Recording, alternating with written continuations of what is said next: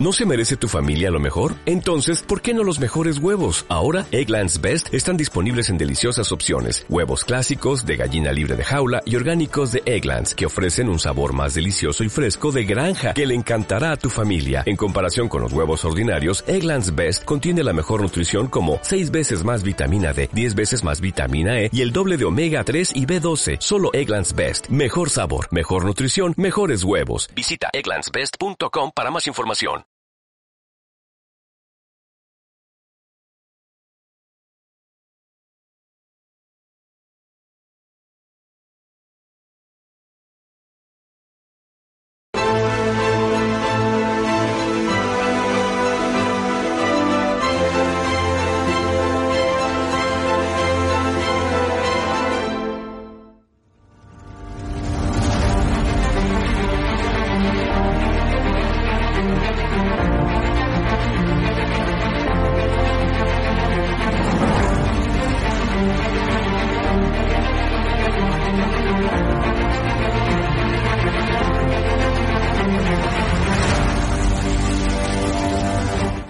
863 consultas eh, que han venido a, través del canal de estado de alarma y de ellas pues ha habido un porcentaje muy muy alto que, son clientes nuestros ya. Yo la verdad que cuando hice, cuando di este paso de publicar, porque claro, yo no tengo ningún medio de comunicación como puedes tener tú, y mi forma de, de demostrar mi cabello y mi indignación con este mm, pues voy a intentar a ver si puedo, puedo, que yo no soy políticamente correcto. Sentado cátedra, apoyas un proyecto por la libertad de expresión, has puesto una pancarta contra el gobierno, te va mejor que nunca a pesar de la pandemia. Don Félix Revuelta, presidente de Naturhaus, propietario también de la Unión Deportiva de Logroñés, dueño de este hotel maravilloso donde nos has alojado. Está mal que lo diga, pero desde que me hice un poco famoso por mis expresiones en contra de este gobierno social comunista, mi negocio ha ido para arriba.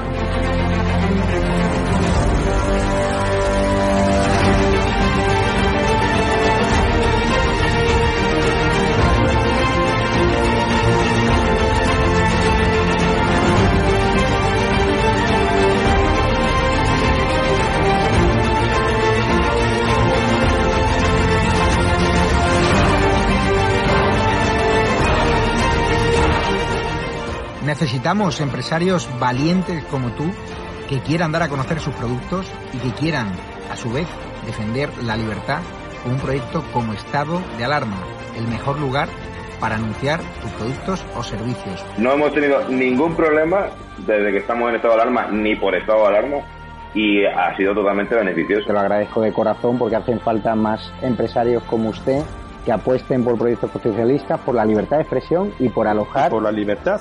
a personas con independencia de su ideología. Es que aquí puede venir quien quiera. Apóyanos porque merecerá la pena y juntos llegaremos muy lejos.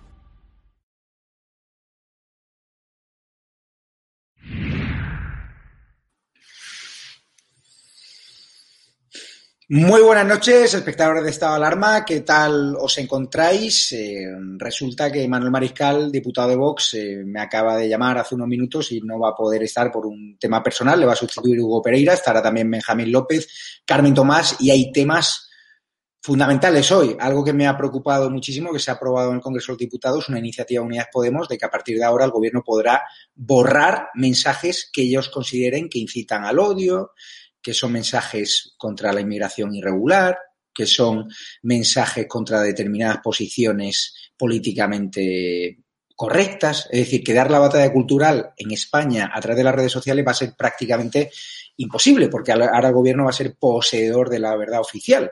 Y cuando vean un artículo mío de opinión en contra del gobierno, podrán decir que incito al odio. Cuando vean a Cristina Seguí atacar al presidente del gobierno, podrán decir que incita al odio. De hecho, ya no están llevándola al juzgado por incitación al odio. A mí el gobierno le ha pedido a la Guardia Civil que me investigue por entrevistar a un mantero, con lo cual es más que preocupante. Los únicos votos en contra han sido el PP y Vox. Ciudadanos ni está ni se le espera, pero esto es gravísimo. Nosotros en este canal de Estado de Alarma estamos sufriendo la censura de YouTube, la censura en redes sociales. Yo personalmente en Twitter me desaparecen un montón de seguidores que ellos no son ni conscientes de que me están dejando de seguir.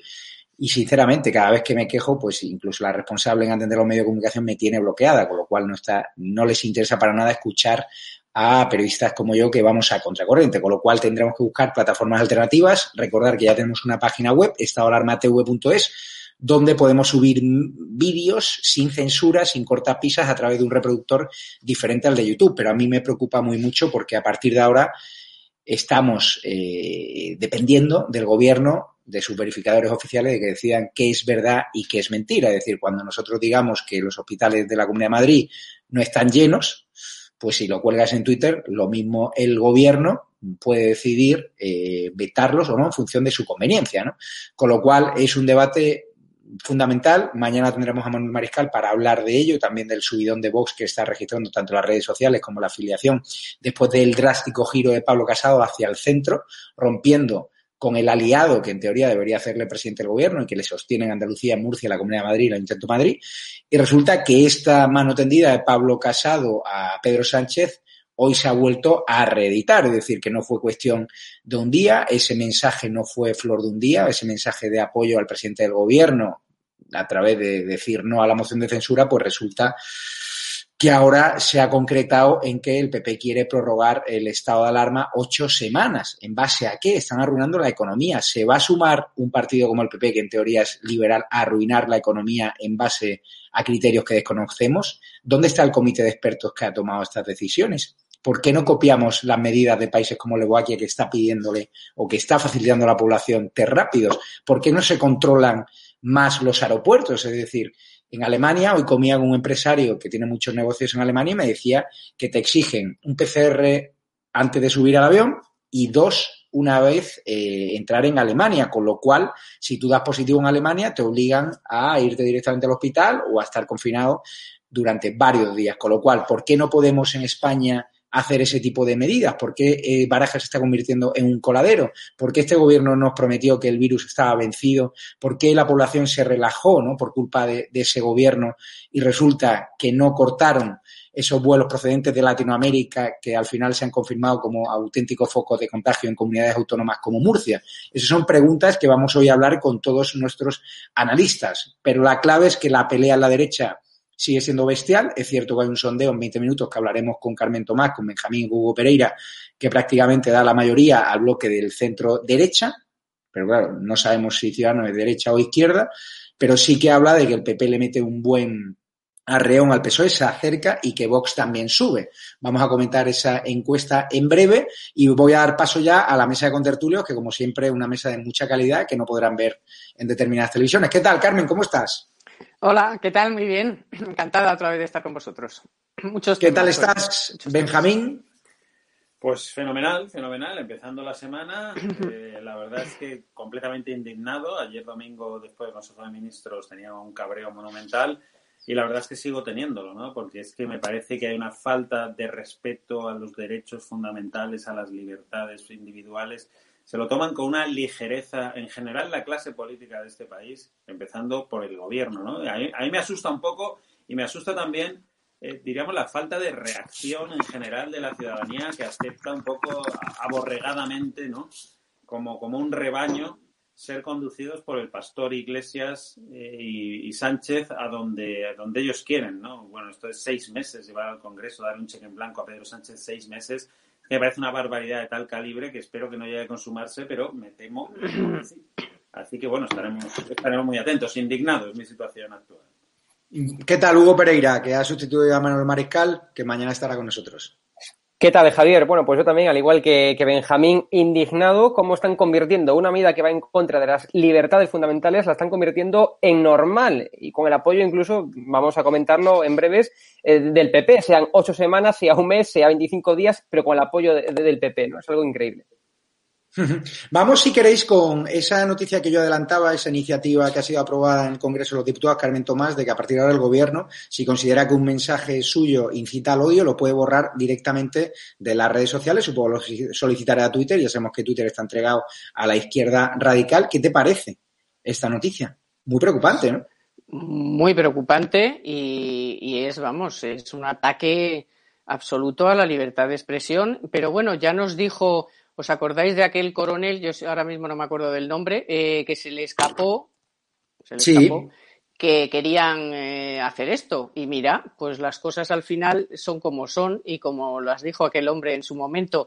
Esta es una, bueno, es la típica herramienta, ¿no? De, de la izquierda radical y no tan radical, pues de controlar todo lo que se dice y se hace. De todas maneras, ya lo están haciendo más o menos, ¿no? Eh, quiero decir, sería darle carta de naturaleza a algo que, les encanta, que es su, su, su juguillo, donde se, ellos se mueven, donde ellos se mueven, a ellos les horroriza la verdad, la libertad de expresión, la libertad en general, y esto es coartar nuestra libertad, y bueno, eh, es lo que es tan dramático es que el PSOE esté en esta también ya que ya no es ya no es el PSOE, es el sanchismo, ¿no? Pero que es una pena que el Partido Socialista esté absolutamente en esa deriva totalitaria, porque esto es propio de los totalitarismos, de las dictaduras, de los chavismos, de los populismos, de toda esa calaña y, bueno, pues acabar con eh, solamente un relato que es el suyo y todo lo demás pues es, no existe, ¿no? Y lo que,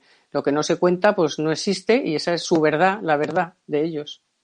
¿Qué te, ¿Qué te ha parecido, Benjamín, tú que eres tuitero y que has sufrido lo mismo que yo, el nuevo cambio en Twitter de que no puedes retuitear en principio sin comentario, pero ya me explicó Hugo que si te vas a la derecha sí que puedes retuitear sin comentario, pero parece inicialmente que no. Y preguntarte, esto es preocupante, ¿no?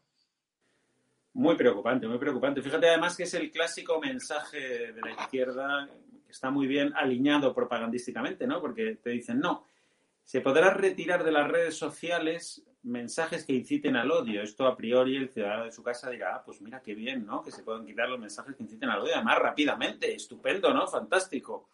Y la verdad es que eso sería maravilloso si hubiera la supervisión de un juez, por ejemplo, pero es que el problema es que no va a haber la supervisión absolutamente de nadie más que de la autoridad política de turno, ¿no?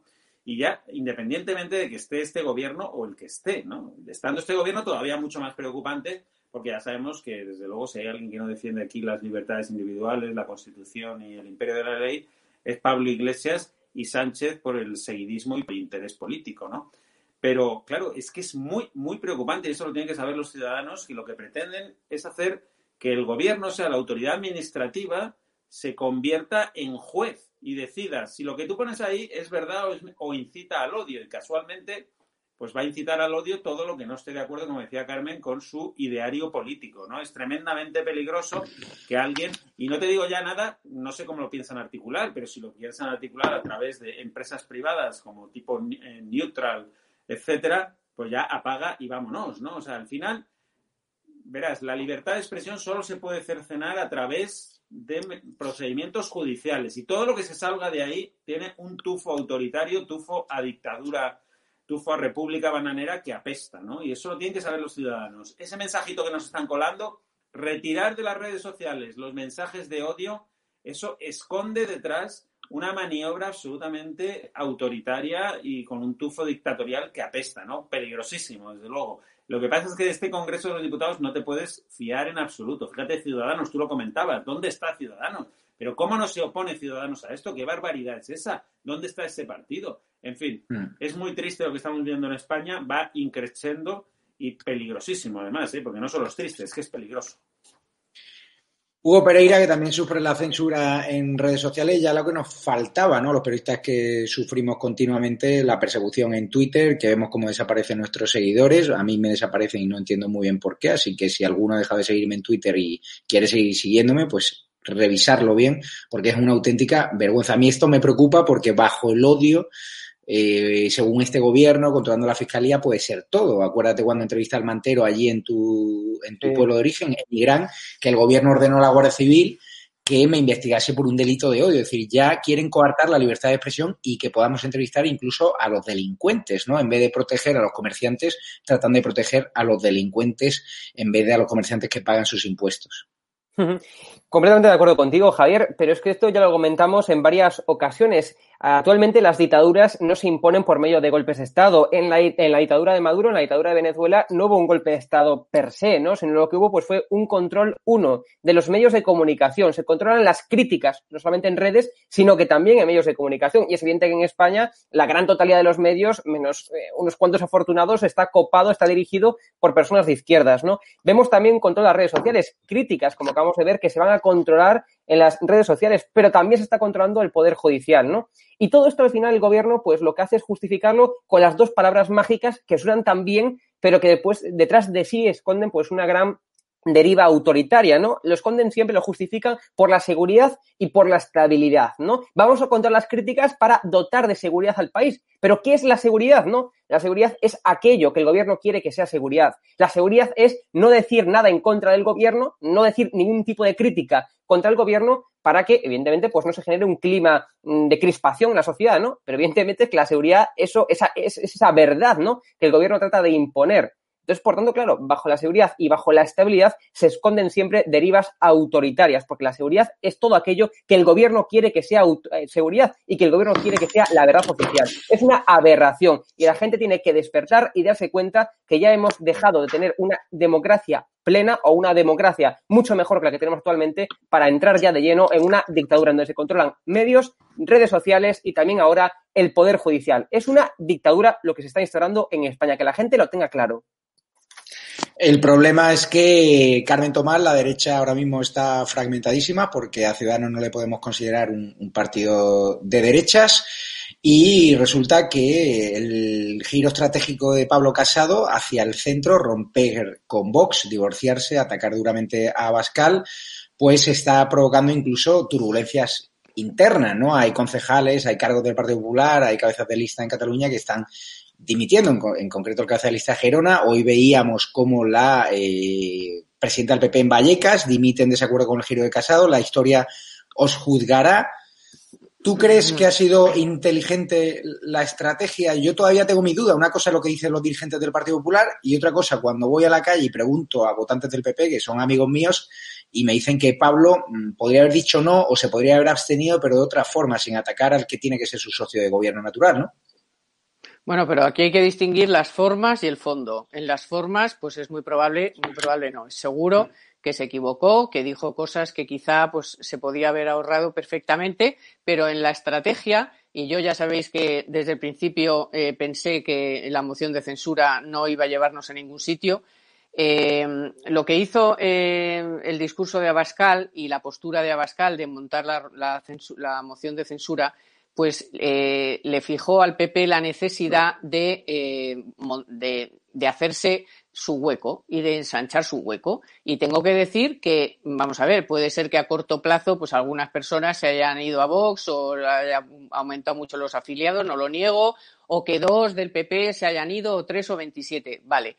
Pero yo creo que esto es una estrategia más a largo plazo y que al final eh, si tienen que entenderse, se entenderán. Y ya sé que vamos a hablar después, pero la prueba, o una prueba, una prueba a cortísimo plazo, es esa encuesta hecha después de la moción de censura, que al final les ha salido bien tanto al centro derecha. Vamos a meter a Ciudadanos en el centro derecha, a los tres, porque en el peor de los escenarios de esa encuesta sacan 176 y en el mejor 187. Entonces, es que además en algún momento esta, esta especie de, de, desgobierno absoluto que tenemos, pues tiene que acabar erosionando a ese, a ese, a ese tándem. Y de hecho, pues, eh, eh, Unidas Podemos se pega un batacazo del, del 7 y el Partido Socialista también ya se iguala al, al Partido Popular. Entonces, yo creo que esto es una estrategia a más largo plazo, que hay que verlo eh, con más, con ojos un poco más largos, que es verdad que entre ellos ahora va a haber una fricción enorme, sobre todo en lo personal, pero yo creo que esto es más político que personal y que al final, eh, bueno, pues las cosas eh, volverán a su cauce y si se necesitan en un momento determinado para echar a la izquierda, pues lo harán, obviamente. No sé si soy muy optimista, pero.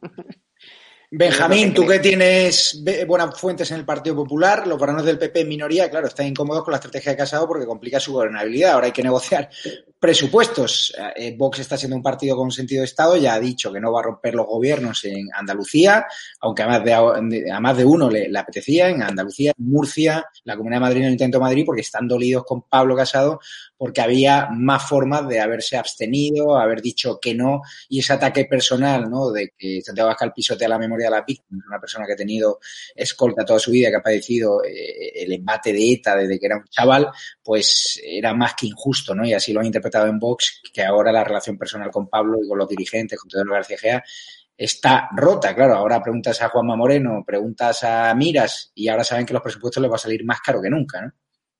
Hombre, evidente, y es que vamos a ver, si es que justo después de la moción de censura, el primero en reaccionar fue el vicepresidente de la Junta de Andalucía, ¿no? Que salió inmediatamente a decir que, bueno, agradecer a vos la, la estabilidad que ha dado al gobierno, la capacidad de sacar leyes adelante, etcétera, etcétera. Es decir, a dolarle la píldora a Vox porque efectivamente le creaba un pequeño problema para la gobernabilidad de Andalucía.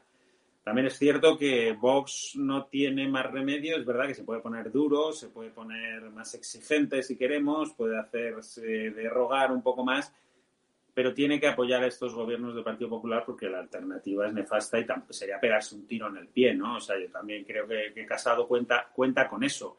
Pero sí que hay, yo coincido contigo, Javier, o sea, yo en las filas del PP veo demasiado entusiasmo respecto a ese discurso. Luego la realidad en la calle yo creo que es otra, ¿no? Es que vamos a ver, los votantes, el PP debería ser consciente de que los votantes de su partido no ven a Vox como un partido, eh, quiero decir la mayoría de los votantes, ¿no? No ven a Vox como un partido eh, fascista, extremista, y creo que si lo percibieran como una alternativa real, muchos votantes del PP votarían sin dudar a, Vox, ¿no? O sea, no tendrían mayor problema si que pensasen que eso era lo mejor para España y, esa fuera la alternativa real. El drama, para mí, de la derecha sigue siendo el mismo, ¿no? El drama de la división. A pesar de esa encuesta de hoy, que, bueno, no deja de ser una encuesta. Yo, la verdad es que, aunque, aunque es una encuesta que tiende a la lógica, luego creo que vamos a hablar de ella, tiene la lógica de un gobierno que se va desgastando conforme pasa la pandemia, la ruina económica, somos el país con mayor número de muertos del mundo, tiende, tiende, tiende a la lógica, ¿no? Pero bueno, deja de ser una encuesta. Y la verdad es que a la derecha le va a costar muchísimo trabajo gobernar si va desunida a las urnas. Y los dos partidos tienen derecho el uno a, a, vivir, el otro también, y a criticarse mutuamente porque pelean por un trozo del pastel que coincide, ¿no? Hay un gran número de votantes que los dos se disputan y es lógico que exista la rivalidad. Pero una cosa es esa y luego otra es hacer un ejercicio que está fuera de la realidad. Es decir, Pablo Casado, eso de rompe con Vox, Pablo Casado no puede romper con Vox, por la sencilla razón de que si un día quiere ser presidente del gobierno, le va a necesitar, ¿no?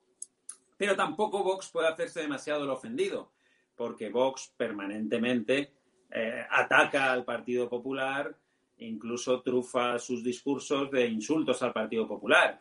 Es decir, que no puedes tener la mandíbula de cristal y ser tú un gran pegador. Si eres un gran pegador, tienes que encajar los golpes, ¿no? Como en el boxeo. Y yo creo que esa pelea es legítima. Las alusiones personales a, a creo que no me gustaron y coincido.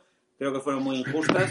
Pero lo que es la pelea entre los dos partidos me parece que es normal, es legítima y es natural porque, insisto, pelean por un mismo trozo de pastel. Pero el drama de la derecha sigue siendo eso, ¿no? La desunión. Yo espero que lo fundamental y pues eh, se pueda arreglar eso para un día poder echar a Sánchez del poder. Es que de lo contrario va a ser muy, muy complicado, ¿no? Y bueno, vamos a ver, pero al final, eso, a mí lo que menos me gusta es, es, esta historia del Partido Popular rompe, eso está fuera de la realidad. El Partido Popular no puede romper con Vox, eso sería un suicidio político. Vox tampoco puede romper con el Partido Popular y dejar de apoyarle, porque también sería su suicidio político y hay más de postureo de cara a la galería que otra cosa. Lo que pasa es que, ¿verdad? Eh, mosquea muchísimo ver que la izquierda, eh, Nacho Escolar, la izquierda mediática y la política salen a aplaudir el discurso de Pablo Casado, ¿no? Cuando tu rival te aplaude así de esa forma tan unánime y tan entusiasta, malo, ¿no? Malo porque tu rival desde luego normalmente no desea nada bueno para ti. Y en este caso, tu enemigo político te ha estado aplaudiendo, o sea que hay que hay que pensar también a qué vienen esos aplausos, ¿no? Si piensan que va a erosionar la, la, a la derecha en el fondo. Bueno, lo veremos, lo veremos a corto plazo, aunque yo creo que esto se va a quedar en un movimiento de unos, diríamos, de unas semanas y luego las aguas volverán a su cauce por lo que, porque insisto, los dos partidos en el fondo se necesitan, aunque son íntimos enemigos a la vez, al pelear por el trozo de pastel. Hablabas de la encuesta que publica hoy el diario 20 Minutos, eh, la podemos ver en pantalla. Hugo Pereira, el PP sube tras la moción y casi igual la intención de voto al PSOE, eh, daría la suma PP más Vox más Ciudadanos, pero claro, Ciudadanos yo no veo apoyando un gobierno donde está eh, Vox, le veo más apoyando al, al PSOE, no sé si coincides conmigo. ¿Tú crees que esta encuesta refleja más la realidad que otras encuestas como el CIS, que está reflejando que el PSOE aguanta bien la crisis del coronavirus e incluso sube en porcentaje de votos. ¿Crees que refleja más la realidad o no te crees los datos del PP? ¿Te crees más los datos de Vox? Vamos, vamos a ver, por partes, ¿no? En primer lugar, Ciudadanos, evidentemente, con la deriva que está tomando ahora mismo, eh, no va a apoyar un gobierno de PP Vox ni por chiste, al menos si no cambia de un poco de estrategia, ¿no? Evidentemente, se estamos viendo incluso que ha apoyado a Podemos y al PSOE, incluso para controlar las críticas, ¿no? Digamos, quien, quien se opuso a esto fue PP y Vox, ¿no? Bueno, eh, yo lo que creo es que esa encuesta de 20 minutos coincide un tanto bastante con la encuesta que publicó el otro día o que diario. Sin embargo, sí que le da un poco más de mm, un poco más de, diputados, ¿no? Al PP. Pero sin embargo, en cuanto a Vox, la, encuesta de Diario, la tengo aquí delante de mí, eh, le da 58 diputados a Vox, ¿no? Frente a los 56-60, ese, ese baremo, ¿no? Que le da eh, la encuesta de 20 minutos. Yo creo que refleja la, realidad, quizás está un poco sobredimensionado, ¿no? En los diputados del PP no creo eh, que con lo que estamos escuchando en redes sociales, que día tras día hay críticas constantes a Pablo Casado, con lo que yo mismo estoy escuchando por la calle, ¿no? Porque hablo por la calle, hablar con gente y la gente está bastante cabreada, ¿no? Por ese discurso que hizo, que hizo Pablo Casado. En cualquier caso, yo creo que sí que se eh, acerca un tanto a la realidad, hay que tener un poco de, bueno, pues siempre de, positivismo, ¿no? Por así decirlo, hay que ser positivos y por tanto, pues pensar que ese bloque de la derecha, eh, pues puede llegar a, a, sumar. El problema, como yo lo he dicho ya en múltiples ocasiones, va a ser que aunque sume, veremos a ver qué condiciones le pone Vox a Pablo Casado, al PP. No creo que ahora pues sea todo tan fácil como era hasta, hasta la moción de censura, ¿no? Creo que ahora, pues, con la ruptura que hizo, con la parte con la ruptura vergonzosa, como yo he dicho ya en múltiples ocasiones, con la ruptura vergonzosa que hizo Pablo Casado con, eh, con Vox, pues yo creo que evidentemente las cosas no van a ser muy fáciles, aunque sumen. Aunque sumen, las cosas no le van a ser muy fáciles, al menos en un corto medio periodo de tiempo. Carmen Tomás, eh, ¿crees que esta encuesta refleja bien la realidad? ¿Es una muestra de optimismo que tenemos que tener o no contamos con Ciudadanos? Vamos a ver, pero si Ciudadanos está ya en gobiernos apoyados por Vox, o sea, Ciudadanos está igual que están todos ahora haciendo su eh, buscándose su vida, su, papel, su tal, y entonces se tiene que ir de aquí, eh, no tiene que estar con estos, no tiene que estar con los otros, apoya ahora Sánchez, ahora no lo apoya. Eh, ahora mismo, mientras no estén cerca unas elecciones, todos intentan amarrar de otros lados, porque vamos a ver, en esa encuesta sube Ciudadanos, ¿de dónde sube? Pues seguramente pues de vota, eh, esto roba votos por el del lado del Partido Socialista. Entonces ahora todos están buscando, buscándose su hueco ante la erosión enorme del gobierno de Sánchez e Iglesias.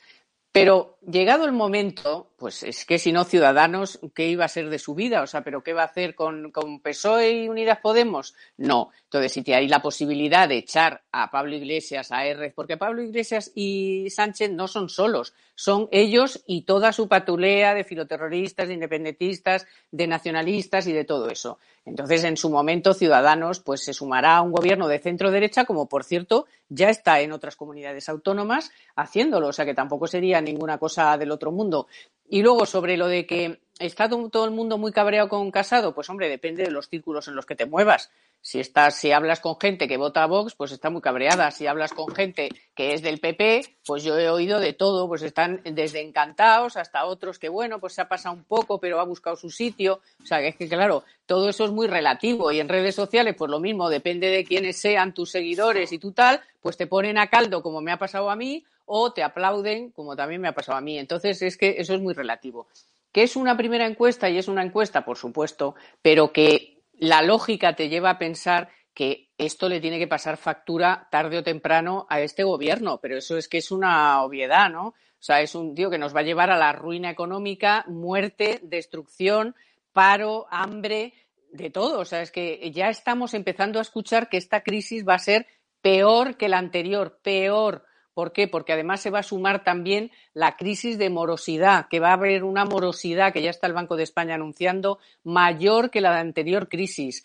Eh, entonces, todo eso le tiene que pasar, obviamente, factura. Y si el centro derecha es listo y amplía sus bases todos, cada uno por el lado que pueda, pues al final acabaremos echando a este gobierno. Y que es muy optimista el mensaje, pues oye, es que claro, si estamos nosotros mismos dándonos, tenemos que ir a, denunciar lo que es este gobierno para que la gente espabile y, gente que está en la abstención ahora mismo pues busque una alternativa en el centro derecha Y, esto es lo que yo creo que tenemos que, pensar que va a pasar, porque es que si no, es que entonces si no, pues nos metemos en un cuarto, nos encerramos y apagamos la luz.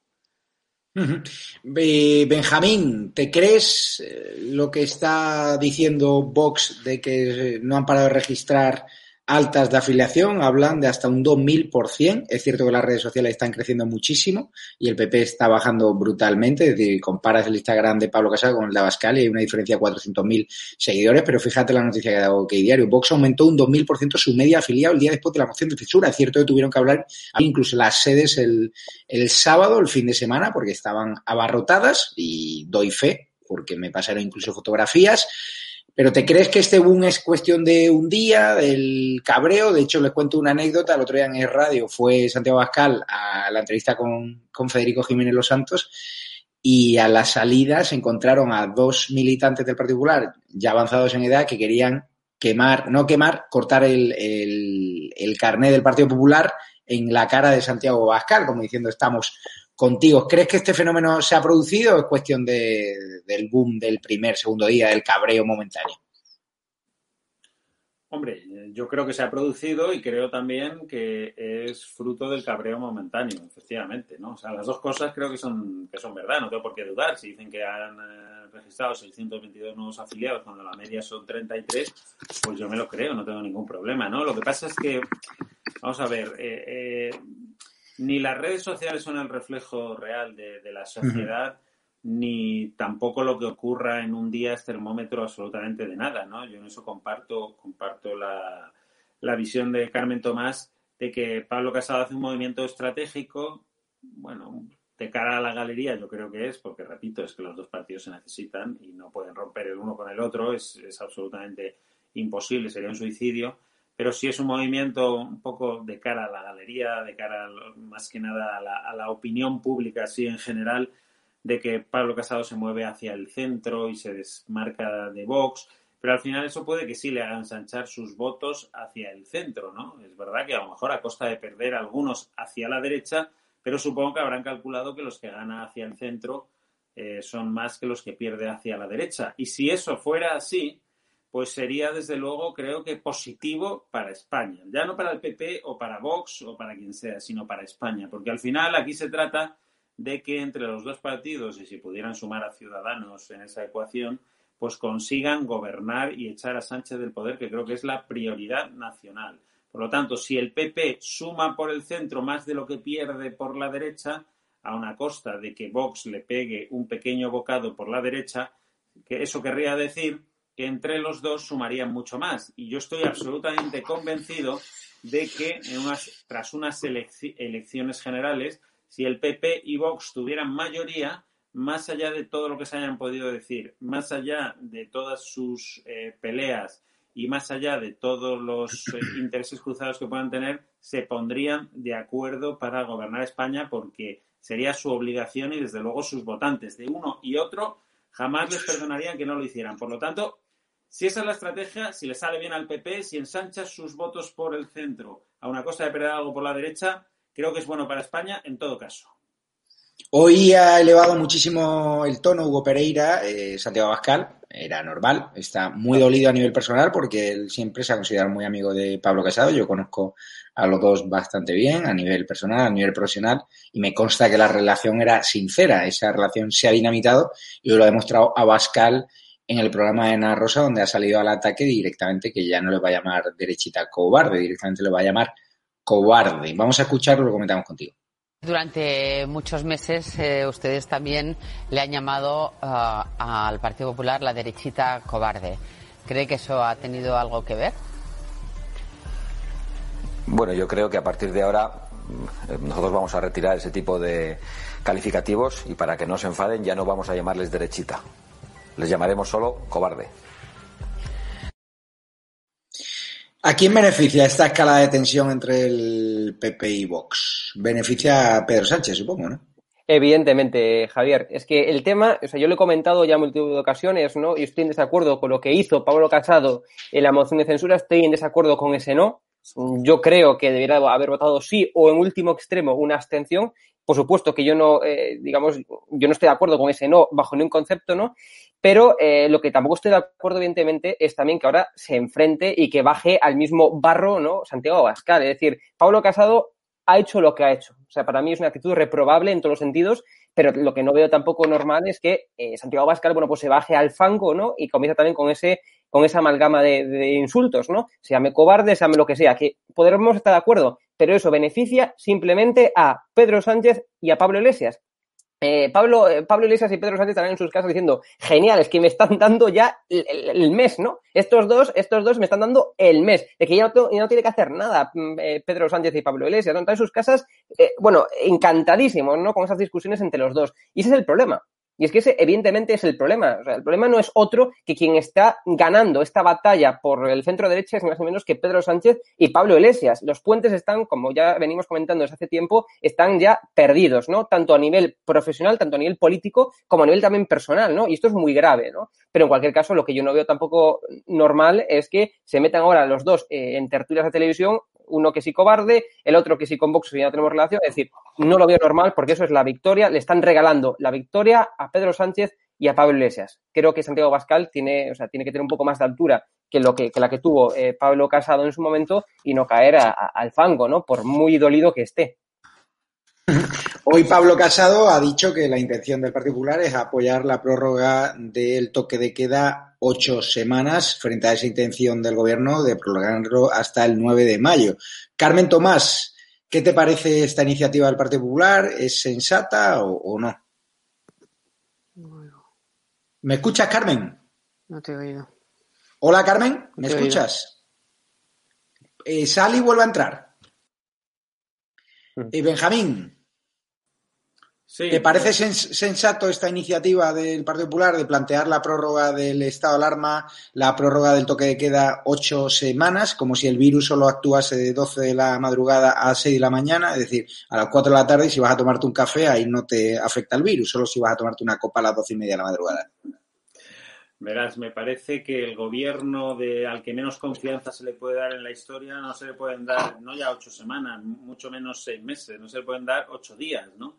Y es que no, no tiene ninguna lógica. Lo que pasa es que vendido así, es decir, te seis meses y tú dices dos, pues parece que estás siendo eh, condescendiente, pero en realidad no puede ser que Pedro Sánchez esté prácticamente sin control parlamentario durante dos meses, porque todos conocemos de lo que es capaz este individuo y lo menos que puede hacer es tenerse que batir el cobre en el Congreso de los Diputados cada 15 días. Además, cuando una norma establece que el periodo inicial son 15 días y que después hay que someterlo al Congreso de los Diputados, verás, no dice literalmente que las prórrogas tengan que ser de 15 días, pero no tiene lógica ninguna que la prórroga sea mayor que el periodo inicial. Eh, se sobreentiende que cada 15 días hay que ir a renovarlo al Congreso de los Diputados y todo lo que no sea eso me parece un abuso de poder, ¿no? Y, ya digo, al gobierno que menos confianza merece en la historia de la democracia resulta que es al que más confianza le van a dar, dejándole sin control parlamentario durante tanto tiempo. Me parece un suicidio, me da mucho miedo pensarlo, la verdad. Eh, veremos a ver de lo que es capaz Pedro Sánchez, pero no, no estoy de acuerdo en, esos en esas ocho semanas, ¿no? Parece un mal menor, pero es que sigue siendo un mal, un tremendo mal, ¿no? No, no, no. Eh, aquí que Pedro Sánchez pase cada 15 días, si le cuesta trabajo conseguirlo, será porque no tiene los apoyos. Entonces que se los busque, que se los trabaje y que dialogue con la oposición. Pero es que él elige siempre a los mismos socios, a los nacionalistas. Sabemos lo que nos cuesta a los españoles que Pedro Sánchez consiga los votos de los separatistas, de los bilduetarras, y de los eh, podemitas, ¿no? Pero bueno, eso es el camino que él ha elegido. Tiene otros, tiene el camino de la sensatez, tiene el camino de los constitucionalistas, que se bata al cobre, que dialogue de verdad, negocie, pero no se le puede permitir a este individuo, desde luego, un margen de confianza de seis meses, por supuesto que no, pero es que de ocho semanas tampoco. He dicho, lo comentamos con Carmen Tomás, que creo que ya ha retomado la conexión. Y nuestra posición es que eh, para recabar el apoyo mayoritario de las Cortes, para tener un respaldo que refleje que en esto hay una unidad y hay eh, una dirección conjunta entre las principales fuerzas políticas, le solicitamos dos cuestiones. La primera es limitar el plazo de aplicación de esta excepcionalidad constitucional. nosotros pensamos que no puede superar en ningún caso las ocho semanas. ¿Por qué ocho semanas? Porque entiendo que el Gobierno quiere que sea más de un mes, que es el último antecedente jurisprudencial que tenemos con el estado de alarma aplicado a los controladores aéreos. En, nuestra opinión, debería ser de un mes, pero vamos a dar un margen para intentar llegar al acuerdo. Ocho semanas que permite, en primer lugar, que en el campo jurídico hubiera un encaje jurisprudencial al decir, bueno, como esta crisis es más grave, podemos duplicar el marco que ratificó el Tribunal Constitucional para la crisis de los controladores. En el ámbito sanitario, porque con ocho semanas, es decir, hasta mediados de diciembre, estamos permitiendo que, según las métricas que tienen las comunidades autónomas, la curva de contagios se pueda estabilizar y, además, que se pueda limitar la movilidad en los tres principales puentes de movilidad que va a haber los dos de noviembre, sobre todo en Madrid, el de la Almudena, para toda España, el de los Santos y también el puente de la Constitución en diciembre. ¿Qué te parece, Carmen Tomás, esta iniciativa del Partido Popular, mano tendida al PSOE, pero con condiciones? A ver, es que yo voy más allá todavía. Es que yo a mí todavía nadie me ha explicado exactamente por qué tiene que haber un estado de alarma, dónde están los criterios científicos que dicen que hay que tener un estado de alarma porque en otros países no hay estado de alarma. Y aquí estamos viendo que Aragón ha confinado, no pueden salir del territorio. Esta tarde el País Vasco, Asturias, Navarra, eh, pueden eh, tomar medidas de restricción de ese tipo.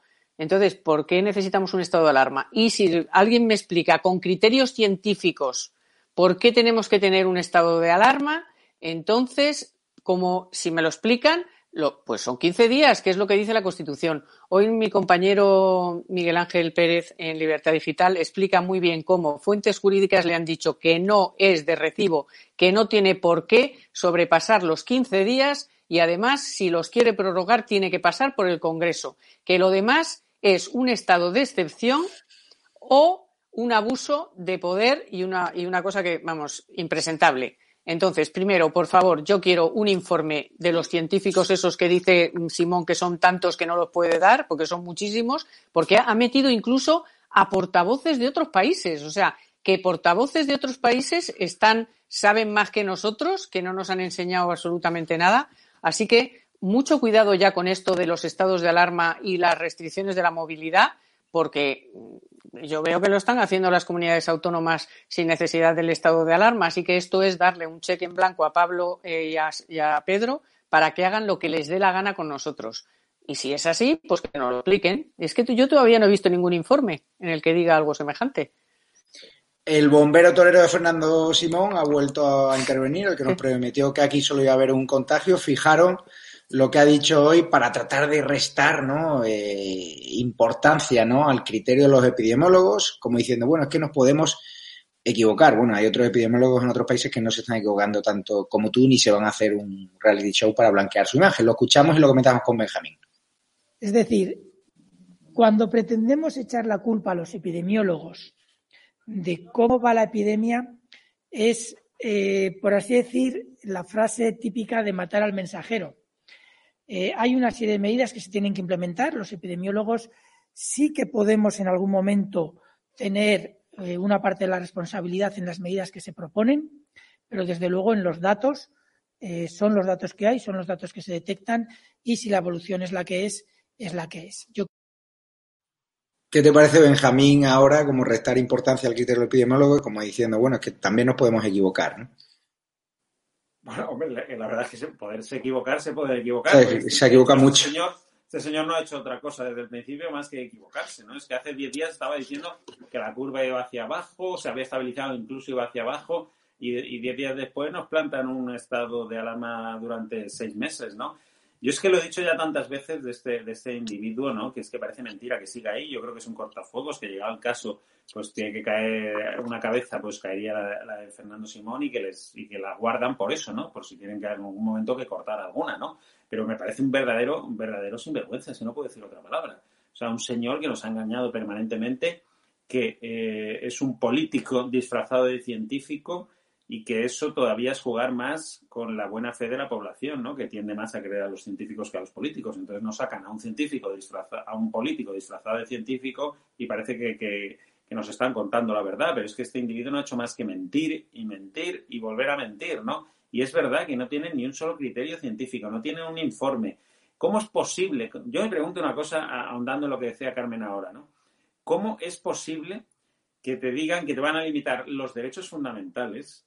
Es una cosa muy, muy seria, es una cosa gordísima. Te van a limitar los derechos fundamentales durante seis meses cuando no tienen ni idea de cómo va a evolucionar la epidemia de aquí, no te digo a dos, a un mes. No saben, no saben si estará disparado el número de casos, no saben si habrá bajado, no saben absolutamente nada, pero quiere un cheque en blanco, efectivamente, para eh, hacer lo que quiera con nosotros durante seis meses. Pero estamos locos. Yo creo que esto no es constitucional, esto es completamente, a mi juicio, ilegal, es una barbaridad. Y es que no se le puede permitir, es que es peligrosísimo. Es que los españoles tenemos que reaccionar ya de una vez frente a, este individuo. No podemos estar aborregados que nos estén limitando los derechos de esta manera sin darnos una explicación, sin que haya detrás el más mínimo informe científico ya escucharle hoy decir eso de que no merece la pena dar la lista de expertos porque es tan amplia. Oiga, usted nos toma por imbéciles ya de una, de una vez. Es que no, es que de verdad, es que es, es, absolutamente indignante. Antes cuando me preguntabas al principio cómo estás, te decía indignado y es que,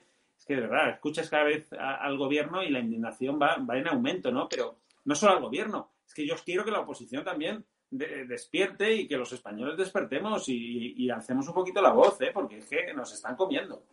El comité de expertos fantasmas se referirá, pues yo todavía no sé quiénes son. Eh, ¿Te parece, Hugo Pereira, bien que Vox eh, está lanzando un mensaje contundente contra ese estado de alarma? Hoy hemos retransmitido en directo, podéis ver las imágenes en estadoalarmatv.es, una manifestación que ha habido en la Plaza San Jaume en Barcelona de gente que está en contra del estado de alarma, que es gente que está en contra del toque de queda, y Vox es el único partido que confirma que votará en contra del estado de alarma y que lo va a recurrir ante el Tribunal Constitucional, porque claro, están vulnerando nuestros derechos fundamentales y no sabemos muy bien por qué. Y estamos viendo otros países europeos que han establecido otro tipo de medidas, más rápido, más control de fronteras, más control de aeropuertos, que tienen menos tasa de contagio que nosotros, que somos el líder en muertes por millón de habitantes. Es buena iniciativa porque, claro, el PP está dubitativo y Vox ya abre un camino y al final esa foto de la bancada de Vox yendo en contra de Sánchez del otro día de la moción de censura y PP votando con Bildu, RC y compañía, pues deja muy mal en lugar a los populares, ¿no?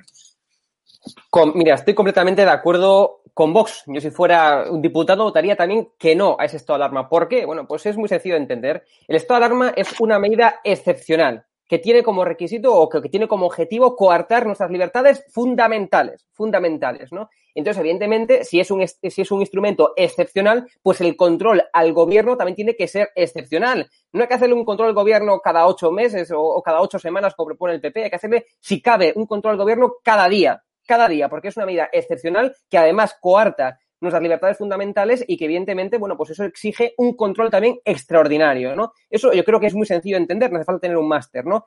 Y en segundo lugar, como decían Benjamín, como decían Carmen, es que no hay ninguna justificación para imponer el estado de alarma, ni para una semana, ni para cinco días, ni para nada, ¿no? Es que no hay ningún tipo de justificación ni empírica, es decir, no hay ningún tipo de informe, yo por lo menos no lo he visto, ¿no? Tampoco, es que incluso hasta desconozco, ¿no? ¿Quiénes son esos científicos? Y por cierto, es que Simón tampoco es científico, es decir, no es vestir a nadie científico. Simón no es ni doctorado, no es doctor porque no, ha hecho su doctorado, ni tampoco es médico porque tampoco tiene su MIR, ¿no?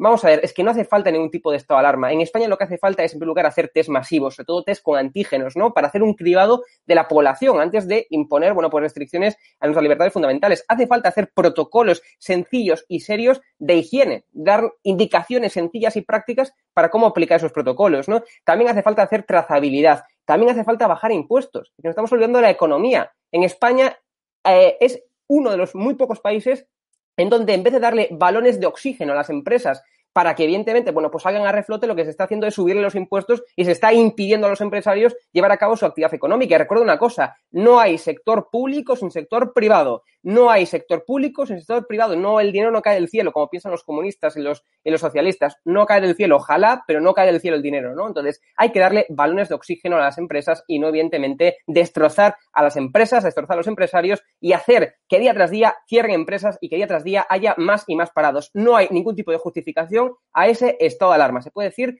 como se quiera, se puede decir seis semanas, ocho semanas, como dice el PP, pero no, no, ni una semana, ni un día, ningún día, porque no hay justificación.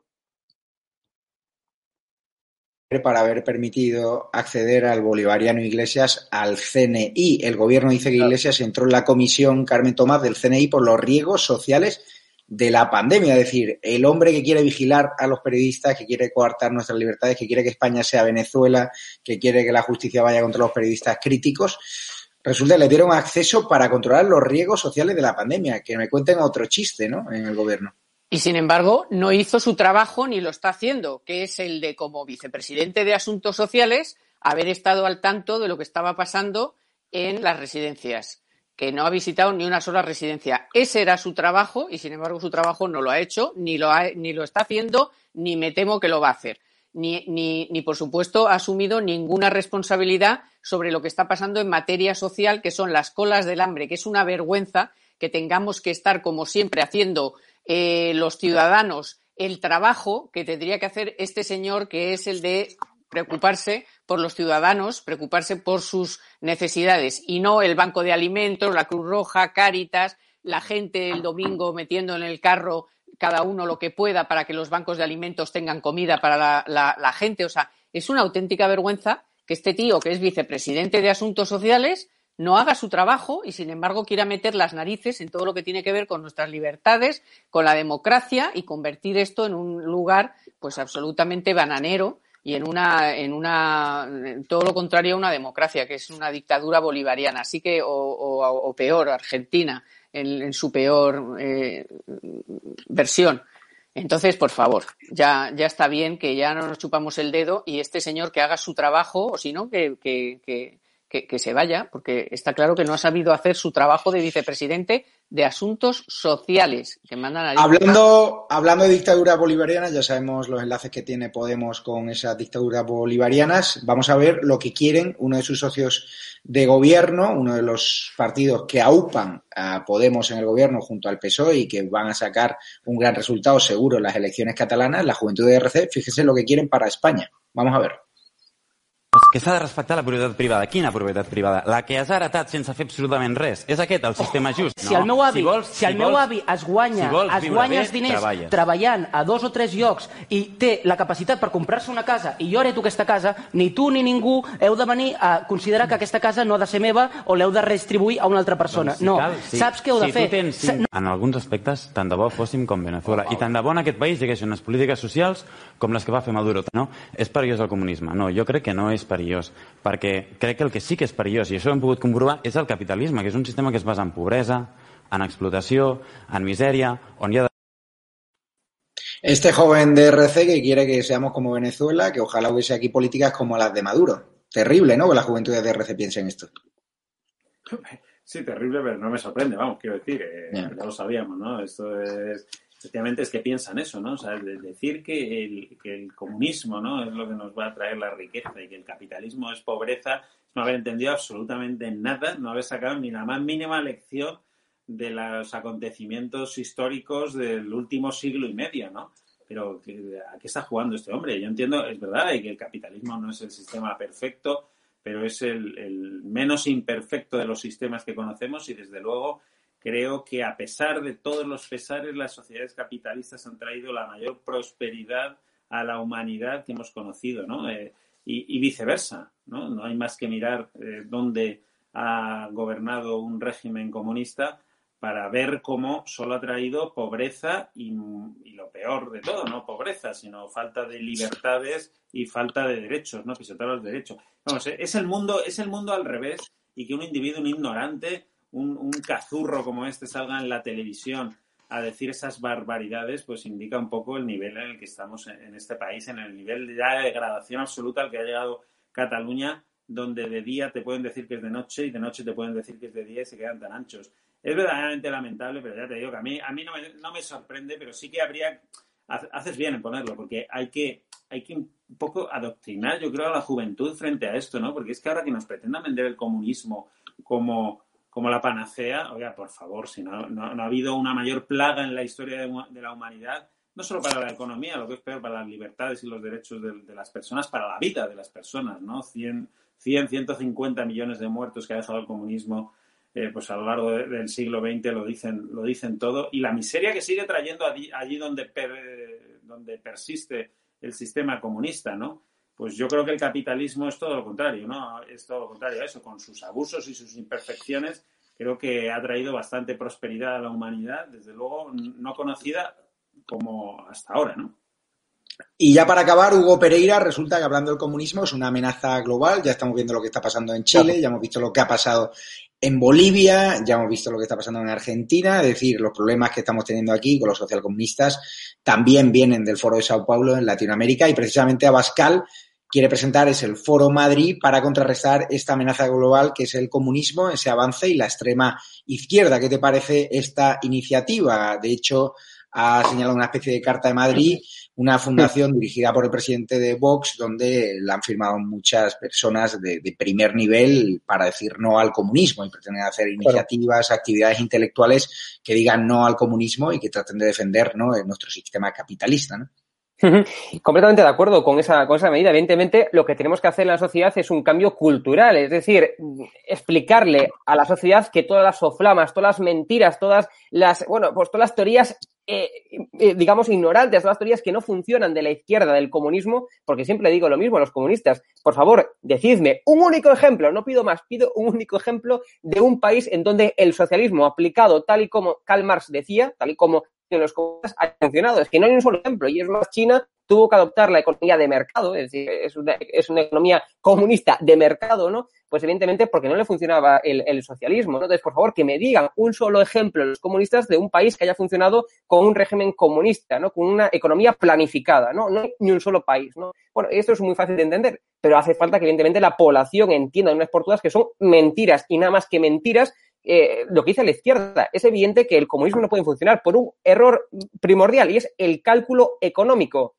Si no hay precios en una, en una economía, es decir, los precios más allá de un numerito son fuente de información, pues si no hay precios que dirijan la economía, que dirijan la ley de la oferta y de la demanda, pues evidentemente es que no pueden funcionar ningún tipo de economía socialista, ¿no? Eh, de economía planificada socialista, ¿no? Me refiero. Entonces, es muy sencillo de entender. Hay que hacer trabajo cultural y es fundamental que medios de comunicación, que foros y que iniciativas, por tanto, de la sociedad civil, sobre todo, pues eh, tengan ese objetivo, ¿no? Hacer un cambio cultural, un cambio de cultura política en la sociedad. Nosotros sin duda lo apoyaremos, eh, todo este tipo de iniciativas. Nosotros, de hecho, vamos a abrir una edición en América Latina, vamos a tener corresponsales en muchos de los países de Iberoamérica, porque es fundamental dar la batalla al comunismo. Ya está Eduardo Flores haciendo secciones eh, temáticas de cada país. Hoy volverá a hablar de Chile, porque está el tema que arde, muy preocupante, ¿no? Ese plebiscito que vimos ayer. Y muchísimas gracias, Hugo, muchísimas gracias, Carmen Tomás, muchísimas gracias, Benjamín a los espectadores de estado de alarma decirles que, Carmen, te has quedado con ganas de decir algo. Me he quedado con ganas de decir que a este chico. Te dejo el titular.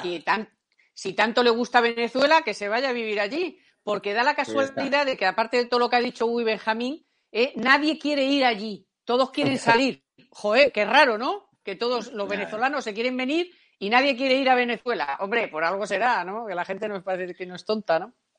Pues muchísimas gracias a los tres y a los, a los espectadores de Estado Alarma. Me voy ya, que abrimos un nuevo directo en el canal alternativo con un murciano encabronado, que vamos a hablar de si el PP y el PSOE tenían amañado ese apoyo al estado de alarma, a ese toque de queda, si es tiempo de salir a la calle a protestar. Vamos a ver qué opina Raúl, el murciano cabronado, que ya está esperando en el otro enlace. Conéctense. Muy importante que nos apoyen en Patreon, muy importante que nos apoyen a través de la comunidad YouTube.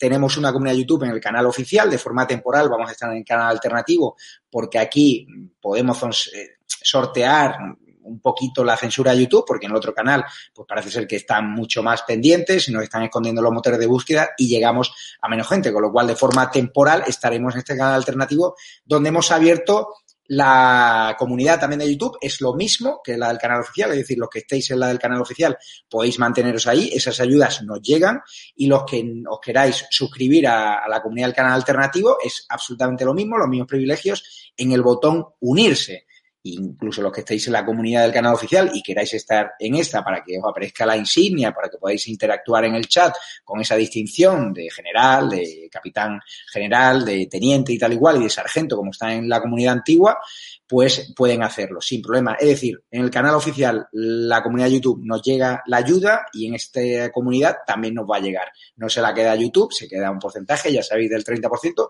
Todavía no hemos podido desarrollar en nuestra página web, estadoalarmatv.es, esa suscripción directa a través de cuenta bancaria o a través de tarjeta bancaria. Cuando lo hagamos, pues ya os pediremos que os podáis venir directamente a la web para evitar las comisiones. Así que ya os dejo. Muchísimas gracias a los Patreon, a los miembros de la comunidad YouTube, a los que nos ha sido nacional a través de la cuenta bancaria o PayPal, a los que compráis en estadoalarmatv.es, donde estamos preparando una colección de invierno, tenéis mascarillas. Es muy importante vuestro apoyo porque queremos ir a más, estamos buscando la posibilidad de hacer el programa en un pequeño plato físico, muy cerquita del Congreso de los Diputados, así que apóyennos, de verdad, que este proyecto por la libertad, este proyecto por nuestro país y este proyecto en contra del gobierno social comunista y de la amenaza global que supone el comunismo, ahora con la delegación que vamos a hablar en, en América Latina, merece la pena, de verdad, apoyarnos, y si hay empresarios que quieran dar a conocer sus productos y servicios, todos los que lo hacen quedan contentísimos. Así que muchísimas gracias. Yo me desconecto ya, que me voy con Raúl a un directo que nos tendrá casi hora y media hablando de política y con la opinión y la acidez que caracteriza a un murciano encabronado. Muchísimas gracias y sigan apoyándonos, lo dicho, en Patreon,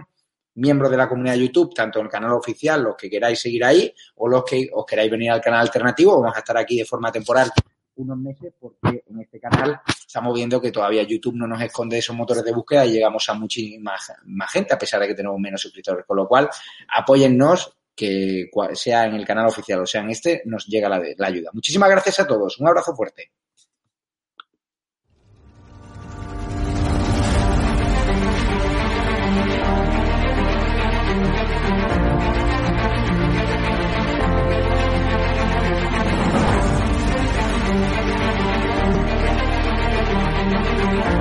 Hola, ¿qué tal? Buenas noches, queridos espectadores de estado de alarma. Estamos en el epicentro de la protesta, estamos en la calle Núñez de Balboa, una de las más populares de Madrid, sobre todo eh, durante la pandemia, durante el confinamiento impuesto por el gobierno, ese estado de excepción encubierto en el que calles como Núñez de Balboa se hicieron famosas por proclamar y reclamar esas libertades que habían sido arrebatadas a los ciudadanos de Madrid Estamos escuchando muchas caceroladas desde los balcones ahora mismo. Estamos llegando justo a ese punto. Ya estamos aquí.